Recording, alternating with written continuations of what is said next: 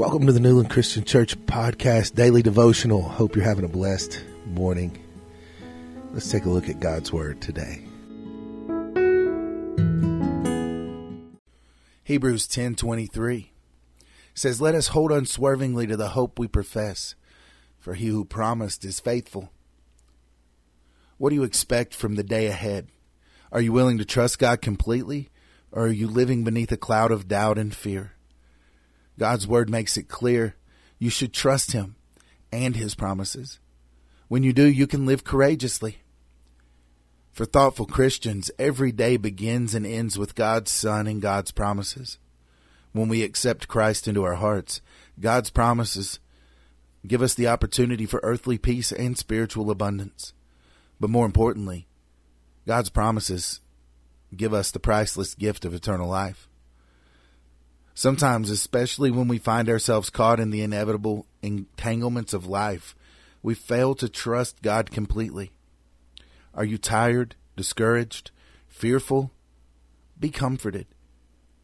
The trust that we have can trust the promises of God, and He's made some good ones. Are you worried or anxious? Be confident in God's power. Do you see a difficult future ahead? Be courageous and call upon God. He will protect you and then use you according to his purposes. Are you confused? Listen to the quiet voice of your Heavenly Father. Do you really trust God's promises or are you hedging your bets? Today, think about the role that God's Word plays in your life. Think about the ways that you can worry less and trust God more. You know, God's promises will stand even if all else fails, if all else falls.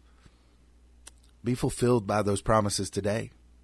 C.H. Spurgeon said, God's promises are overflowings from his great heart. And we honor God when we ask for great things if they're a part of his promise.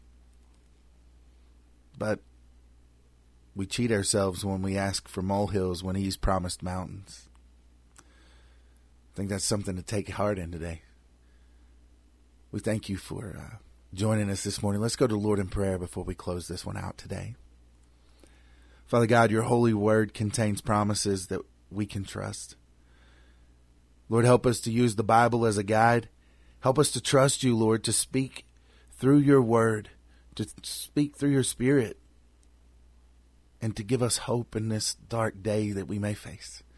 Lord, we thank you, and I pray that we would be trusting your promises today. We pray this in your holy name. Amen.